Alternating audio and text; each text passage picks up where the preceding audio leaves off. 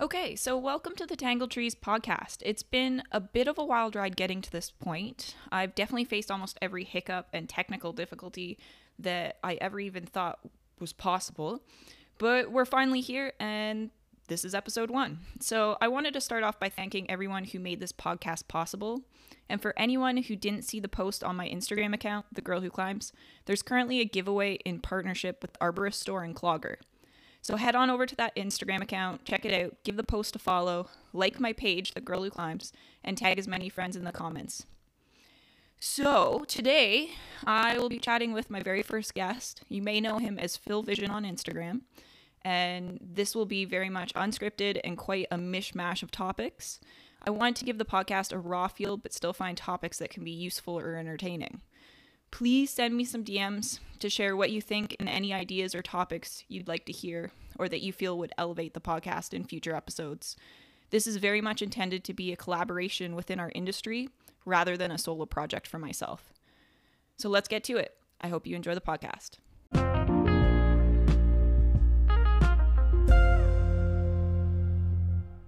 Thank you for coming on. All right. Um, yeah, so my name is Phil Leger from uh, Montreal, Quebec, in the beautiful country of Canada. And I've been in the hedge and tree world.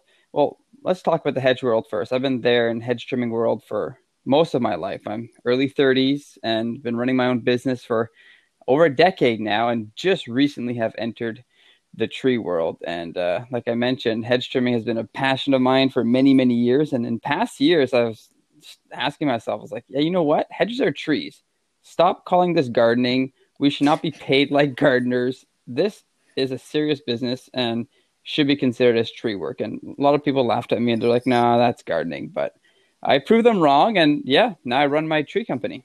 I'm literally lost in a hedge if I ever have to do one. I mean, it, it's a lot of work. No one can undermine that. It's not for everybody. Um, I like it. I always I fell in love with it for the artistic pur- purpose and just making really nice shapes and things like that. And they kept on getting bigger and bigger and bigger, so we got more equipped. And that's whenever I realized, yeah, this is tree work, and we need to be uh, insured almost like it. I need a wood chipper. Um, I need almost all the same tools as tree work, and it's funny, like my company's Vision Landscaping, and I have a tree in the logo. And uh, I made this logo a decade ago, and now I'm in tree work. It's just it's, it's amazing how things come full circle.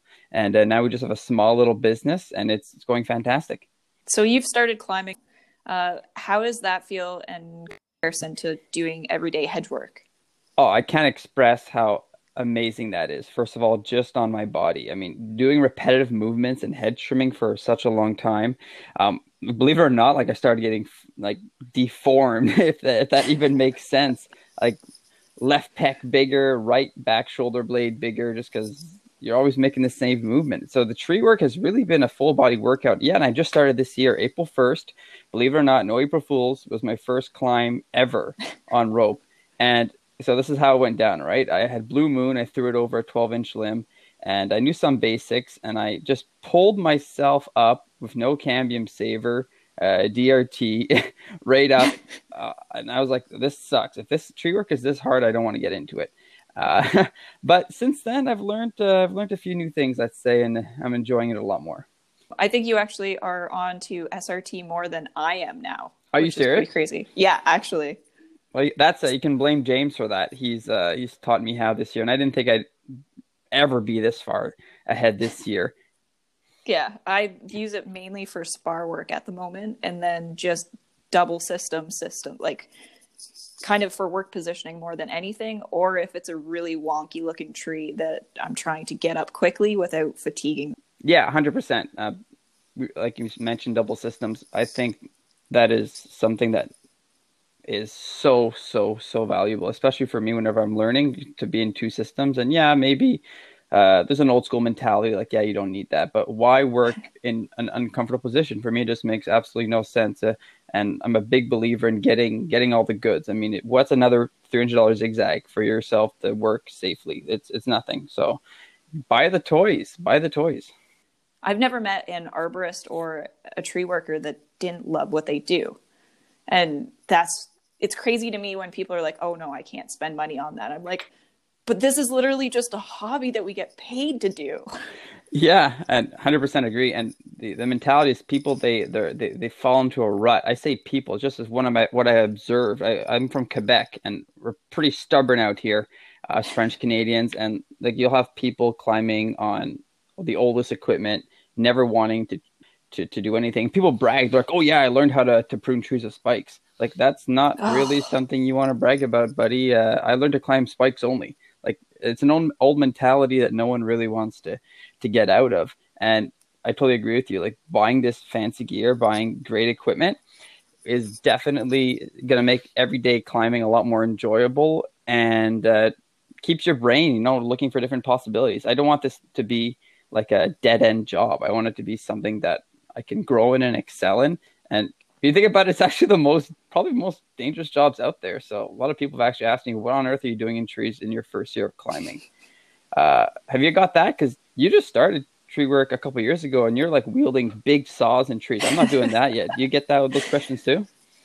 Uh, I always get the question like, how did you get into this? Or how did you start climbing right out of the gate? And my like quick and dirty answer is always, well, I've been in rope access for a decade, so I'm I'm really familiar with climbing. Minus, it is a cowboy world that we're in in trees. Like it, no other rope access industry is this unregulated, in my opinion. I know Europe's kind of stepping up with those kind of regulations and double systems and just yeah. restrictions on what you can be climbing on. But here, I find like there's people just climbing with flip lines and spikes and like you said like, like i could not even picture myself. I would be shitting my pants. I kid you not if i only had a flip line and a saw hanging off with no chainsaw pants or no helmet. Oh 100% I, I hear from james every day so he's the lead climber in the business and like he used to be on a kimbo and now he like runs a double zigzags and like every now and then i'm like hey james uh last year you'd be doing this only on your kimbo and he's like oh man he can't like it's it's now you just we just run two systems and it's it's hundred percent like why why work why work stupidly? Why why put yourself at risk? We underestimate so much. There's no point going out making two to three thousand dollars of sales a day if you're adding an increment of of, of risk that could end your life. Uh, there's no point. yeah i agree with that. And then when it comes to having the better gear or spending the money um, it comes really down to your PPE as well, like not having proper P- PPE or like a proper fitting harness or a proper fitting helmet. That I find really fatigues me personally, and that makes or breaks my day. So if I'm comfortable going into the tree and comfortable with the gear I'm rocking, I can last so much longer and work so much harder, which ends up being way better for my business as well. Yeah, exactly. And uh, I just bought a harness this year. Actually, in Quebec, uh, rules are you need a chest, like a legit, like five point, like chest harness with like a D ring in it. Uh, so that is like if you have other employees on site. But if you're a self subcontractor like James, technically, he like he works my business, but it's a long story. But I pay him as a sub. It's just is the best way to to go about things. But um, like he doesn't need to have it either, but we just do it, you know, because we're always on Instagram and posting pictures and don't want to rouse any suspicious activities. But yeah, like I don't like my chest harness. I feel like it's really, really limiting me.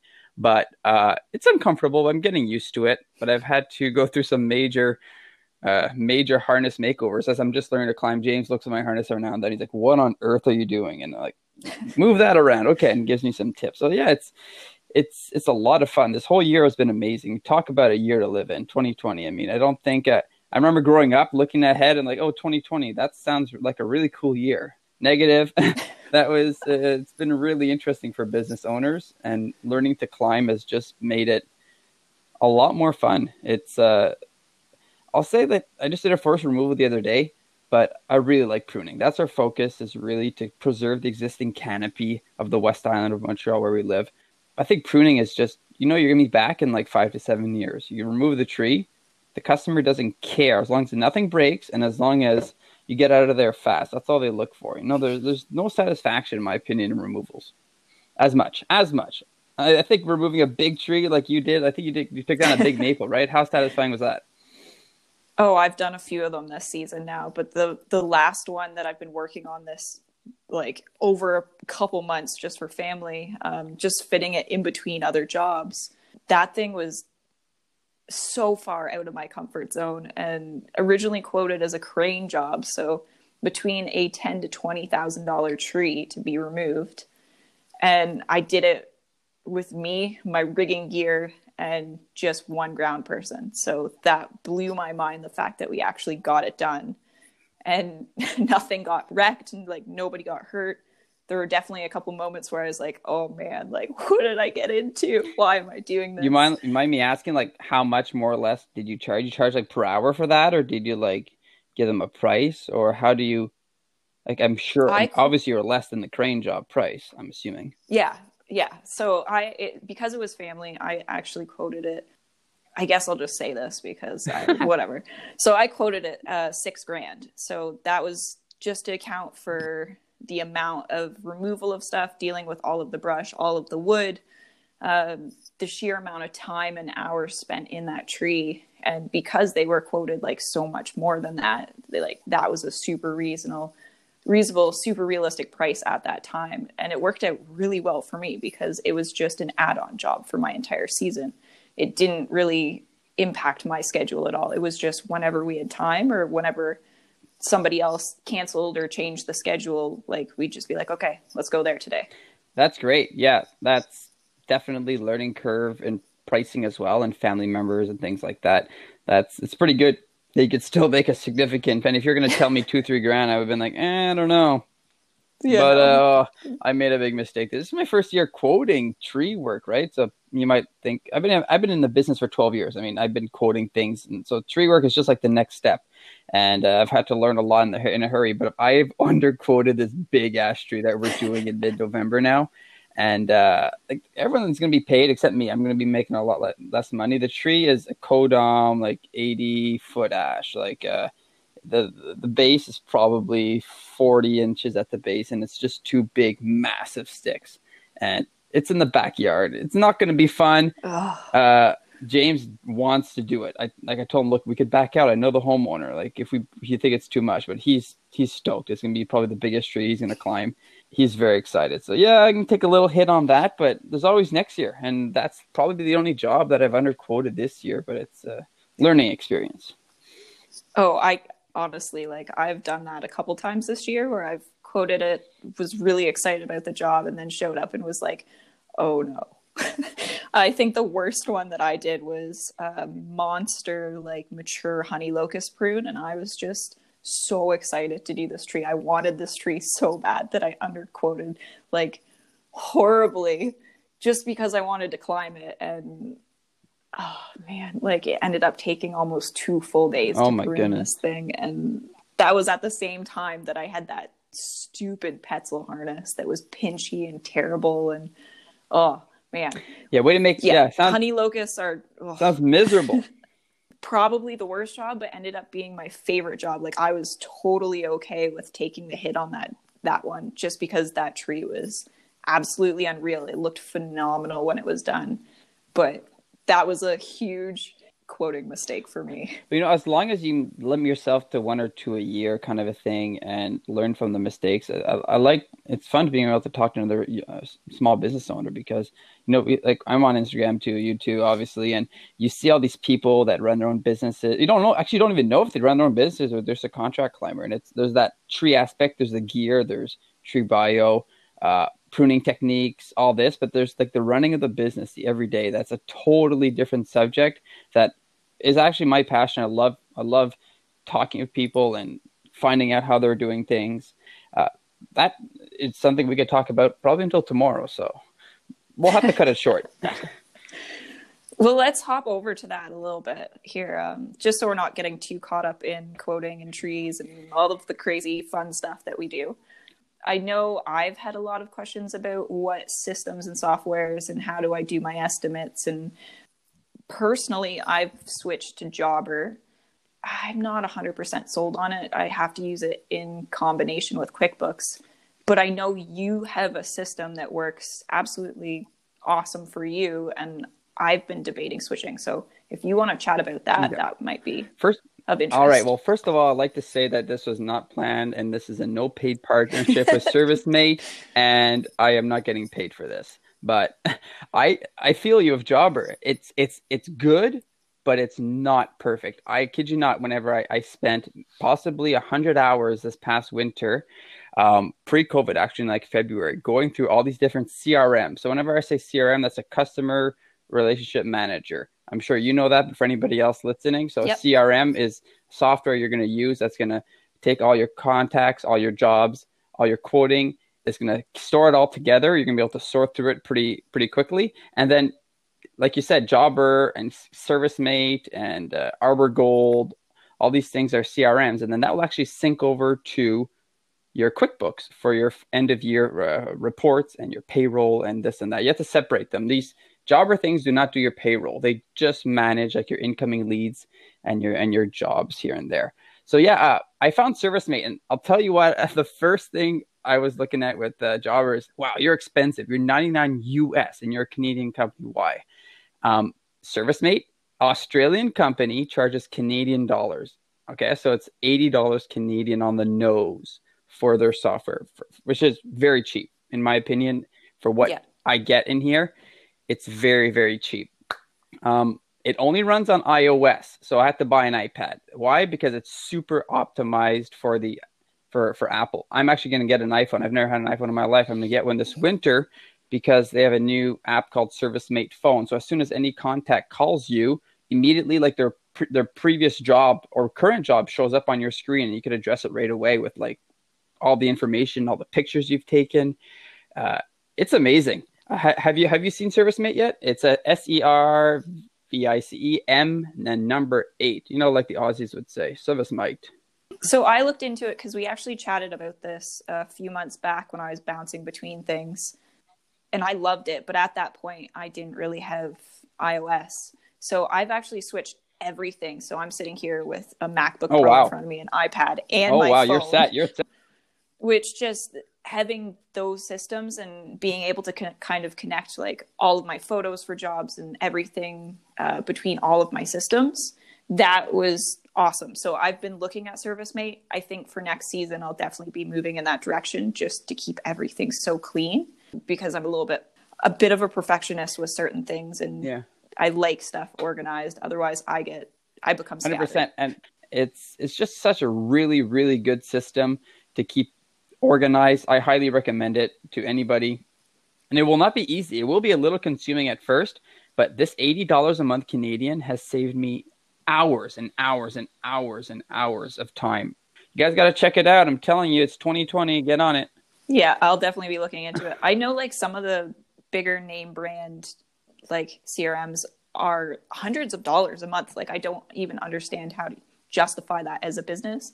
I guess if I had multiple crews or multiple trucks, maybe, but I feel like ServiceM8 would oh, still oh, 100%, tackle that 100%. Sort of There's huge companies that use this, and uh, I think I think you can have unlimited users or so. Like that's the thing uh, with the Jobber and those things. You you have less support. ServiceM8, you have any question anytime. They have live chat. They have live chat. You just go, you chat, and it, oh. it's incredible. They're on the other side of the world, but in Aussie Aussie land. But they they run 24 hours a day, and they they answer your questions. They send you links to watch videos and learn how to do it yourself. I know the system pretty well. I'm going to learn it a lot more in the off season, and I can't wait to be even more organized. Um, you mentioned ash trees. So, mm. what are they like up in your area? I know the northern sections are a little bit less destroyed and like decimated from the EAB, but are you getting lots of calls regarding ash at this point? Yep, or? and a lot of them have been dead long time. Today's tree I saw it, I guess, when it didn't have leaves on it, and it was it was pretty crispy. The homeowner was like, "Oh yeah, there was leaves on it, but obviously not." It felt like half the weight. The tree was probably should have been a lift tree. We did it very safely. It was a triple stem ash tree, but yeah, a lot of them up here have been dead for a while. They hit they've hit pretty hard a couple years ago, and now we're kind of just dealing with the with the repercussions of uh, of EAB. And there's there's there was a number. I think there was something like three to thousand trees in the province that have to come down, or just in Munch. I don't know where it was, but there's a there's yeah, a lot. It's... And would you say that's fun? Okay, maybe, but it's not what we really want to do. We'll do it for our clients, uh, but we're not chasing them. Like there's people out here like solely going into tree work to to remove ash trees just because they see the cash. And if you see if you're only in this business for the money, uh, something's gonna go wrong, and you're not gonna yeah, you're not you're not gonna be in here a long time. I don't think. The people that are still climbing ash and like in certain areas they're so bad. I've heard a few stories of ash trees actually breaking out at the base or Holy having cow. tie-in points bust out with a climber. And I, I think it's Davey. I like nobody quote me on this. I'm pretty sure some of the companies have just stopped climbing ash trees completely. I personally go case by case. I hesitate taking those Yeah. jobs at this point, but I have climbed a couple this year. But I do, I aim for that having that second tie somewhere else if possible, just because they they scare the Yeah, hundred percent. Um, we've we've quoted, like I said, this big, massive one that I'm going to be losing money on uh, next week. It's it had it all its leaves this year. I saw it in the summer and I was comfortable. And uh, there's a couple of like, there's one down the street from me, and the guy's been waiting obviously for a very long time. And he just wants he now he wants it done. And I've kept on raising my price every year, and actually not every year, twice this year already. He wanted one in the spring, asked me for another quote in the summer. Now he wants it in the fall. It's gonna be even more. And I don't even think we're gonna do it. Like, what's the point of just filling up another day if you're gonna add a significant amount of risk? And I 100% agree. There's a big company around here. They don't. They say absolutely no to every single ash tree. Like there are no ash tree, which is pretty crazy. But safe for them, I guess, and their guys. There's just so many factors. They don't die gracefully. They they're just unpredictable. Before EAB, ash like all day, any day, even if it's stone dead. But now I I see a lot of experienced climbers kind of hesitating just because they're so unpredictable. It really depends on where they are. I mean, uh, we're we have one lined up also in the in the next month. That's uh, it's been topped, but it looks like it just died, and it's just there's you can be tied into forty of these tops because it's it's it's it's such a mess. So it's safe. it's disgusting. It's horrible. It takes the time it takes, but you know the tree's forty four hundred bucks. And it sounds like sounds like a lot, but it's Yeah. going to be most likely, you know, a day and a half. And we don't care if it takes two days. We're just going to take the time it takes and take care of it slowly and safely. Yeah, for sure. I mean, what other options do you have? Is a lift going to make it that much easier? If there's no more center tines has been topped, not really. Maybe a crane. There's just so much unknown, I think, and I th- there's going to be a big shift in this industry in the next couple years. And honestly, I think the next big one that's going to go is our maples. Like I've seen so much maple decline in our area, and then even here in Guelph, I've been wandering around. I've seen a lot of decline between the Norway maples and the same sugars. here. We've had um, not not as much as sugars. I've noticed a lot of Norways this year, just not looking too happy, and just our clients' trees, and they're like, "Hey, what's going on? What's going on?" And you know, part of it is also like we're I'm new in the business, and I don't always have an answer, and I'm I'm not ashamed to say that I am learning, and I'll be like, "All right, our uh, head arborist is going to come." James comes and assesses it. Uh, there's just many things that can that can go wrong, right? the more I've kind of wandered around, the more I've climbed these trees, I've I took out so many dead tops of very mature trees, very young trees, kind of just all maples in general. But the common factor is a fungal canker, so nectria. I've seen a lot, and then a lot of sap fungus kind of coming in as secondary.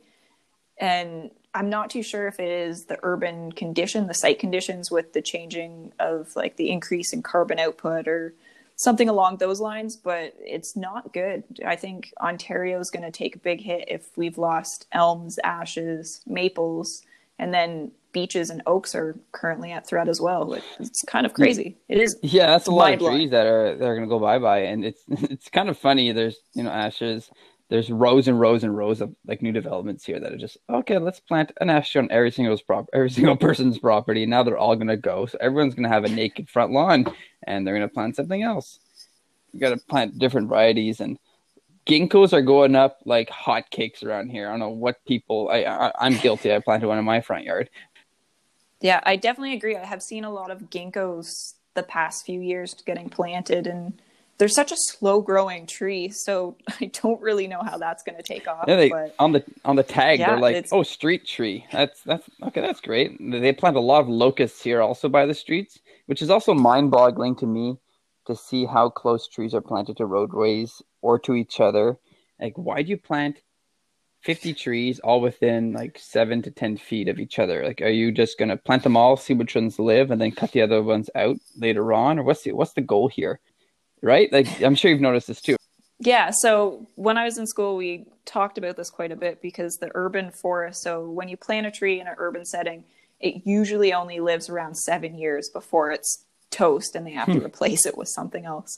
So that just is an insane cost for the cities to be planting these trees because they're upwards of 700 to yeah. 1000 per tree then usually the budgets i see get cut the year after they're planted and then the maintenance costs that were kind of set aside for that tree are just forgotten. So you have these haggard little trees everywhere. No real value to the city or to yeah, the property our borough it's 25 kilometers long and there's because of covid this year they have one arborist crew going out they usually have two, but now they're down to one, and they're just taking care of ash. So all their trees are like barely getting any attention at all. So we've actually taken liberties and like, look, this tree's never going to get touched. We're going to hop in and do a little something, little something. Like while it's still young, James will hop in and train it. And I've learned a lot of a lot of pruning this year, which has been a very good part of my learning curve as well. Training give these little trees a chance, you know, to grow in the right direction and uh, not be left to themselves yeah, you've definitely hit the ground running and just kind of popped up. It's really cool to see your growth specifically in this and just that whole transition from hedges to full blown trees to like all the Husqvarna stuff and then yeah, all the ladder stuff as well. By the way, have you used it yet? Unreal. It's crazy. Yeah, so I used it to access a tree. Definitely not as scary as a normal ladder. And then we used it to prune a London plane that just was planted at the beginning of the year, but it had a codom stem, so client wanted it to be pruned before the winter yeah, hit. Uh, so yeah, that's, we did that. That's such so good. I told you, I, I knew you would like it. It's it's hard to explain, but whenever you stand on these ladders, you know, you guys understand Hasegawa ladders. Yeah, full disclosure, I'm a sales rep in Quebec. Yeah, I don't know how I got myself into that, but I sell them. Katie's actually bought one through me, and 200 other local contractors have, which is amazing. I'm so happy that many other people can work safely at heights uh, where they're doing hedge or tree work. The steps on these ladders are five inches deep, and that is a big difference compared to three and a half inch rungs on competitor ladders. Like I'm sure you felt it, right? Like you're standing up there and you're, like, you're like, wow, am I on the ground yeah. or am I on rung 13? no, that is completely true. Even stepping off of the top of the ladder into the tree was just like a completely different experience. I remember being in school on like oh, an extension ladder that was just propped up and just being terrified even though i was tied into the tree.